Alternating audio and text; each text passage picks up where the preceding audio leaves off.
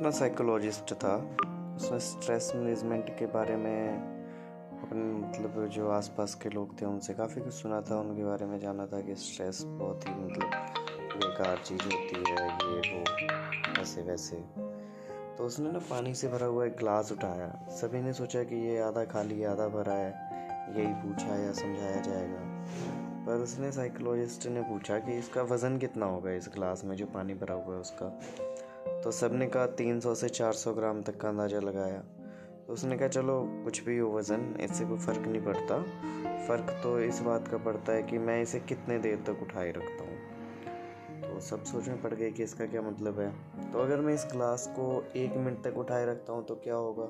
कुछ भी नहीं होगा। सबका यही जवाब था। मतलब हाँ बिल्कुल लॉजिक वाली बात थी कि एक मिनट तक उठा के रखे तो उससे कौन सा कुछ होगा? कुछ भी नहीं।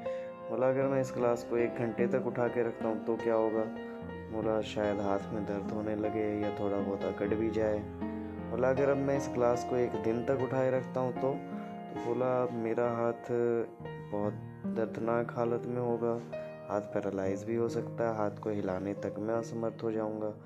लेकिन इन तीनों परिस्थिति में बोला कि ग्लास में जो पानी था उसका वज़न ना तो कम हुआ ना ज़्यादा हुआ।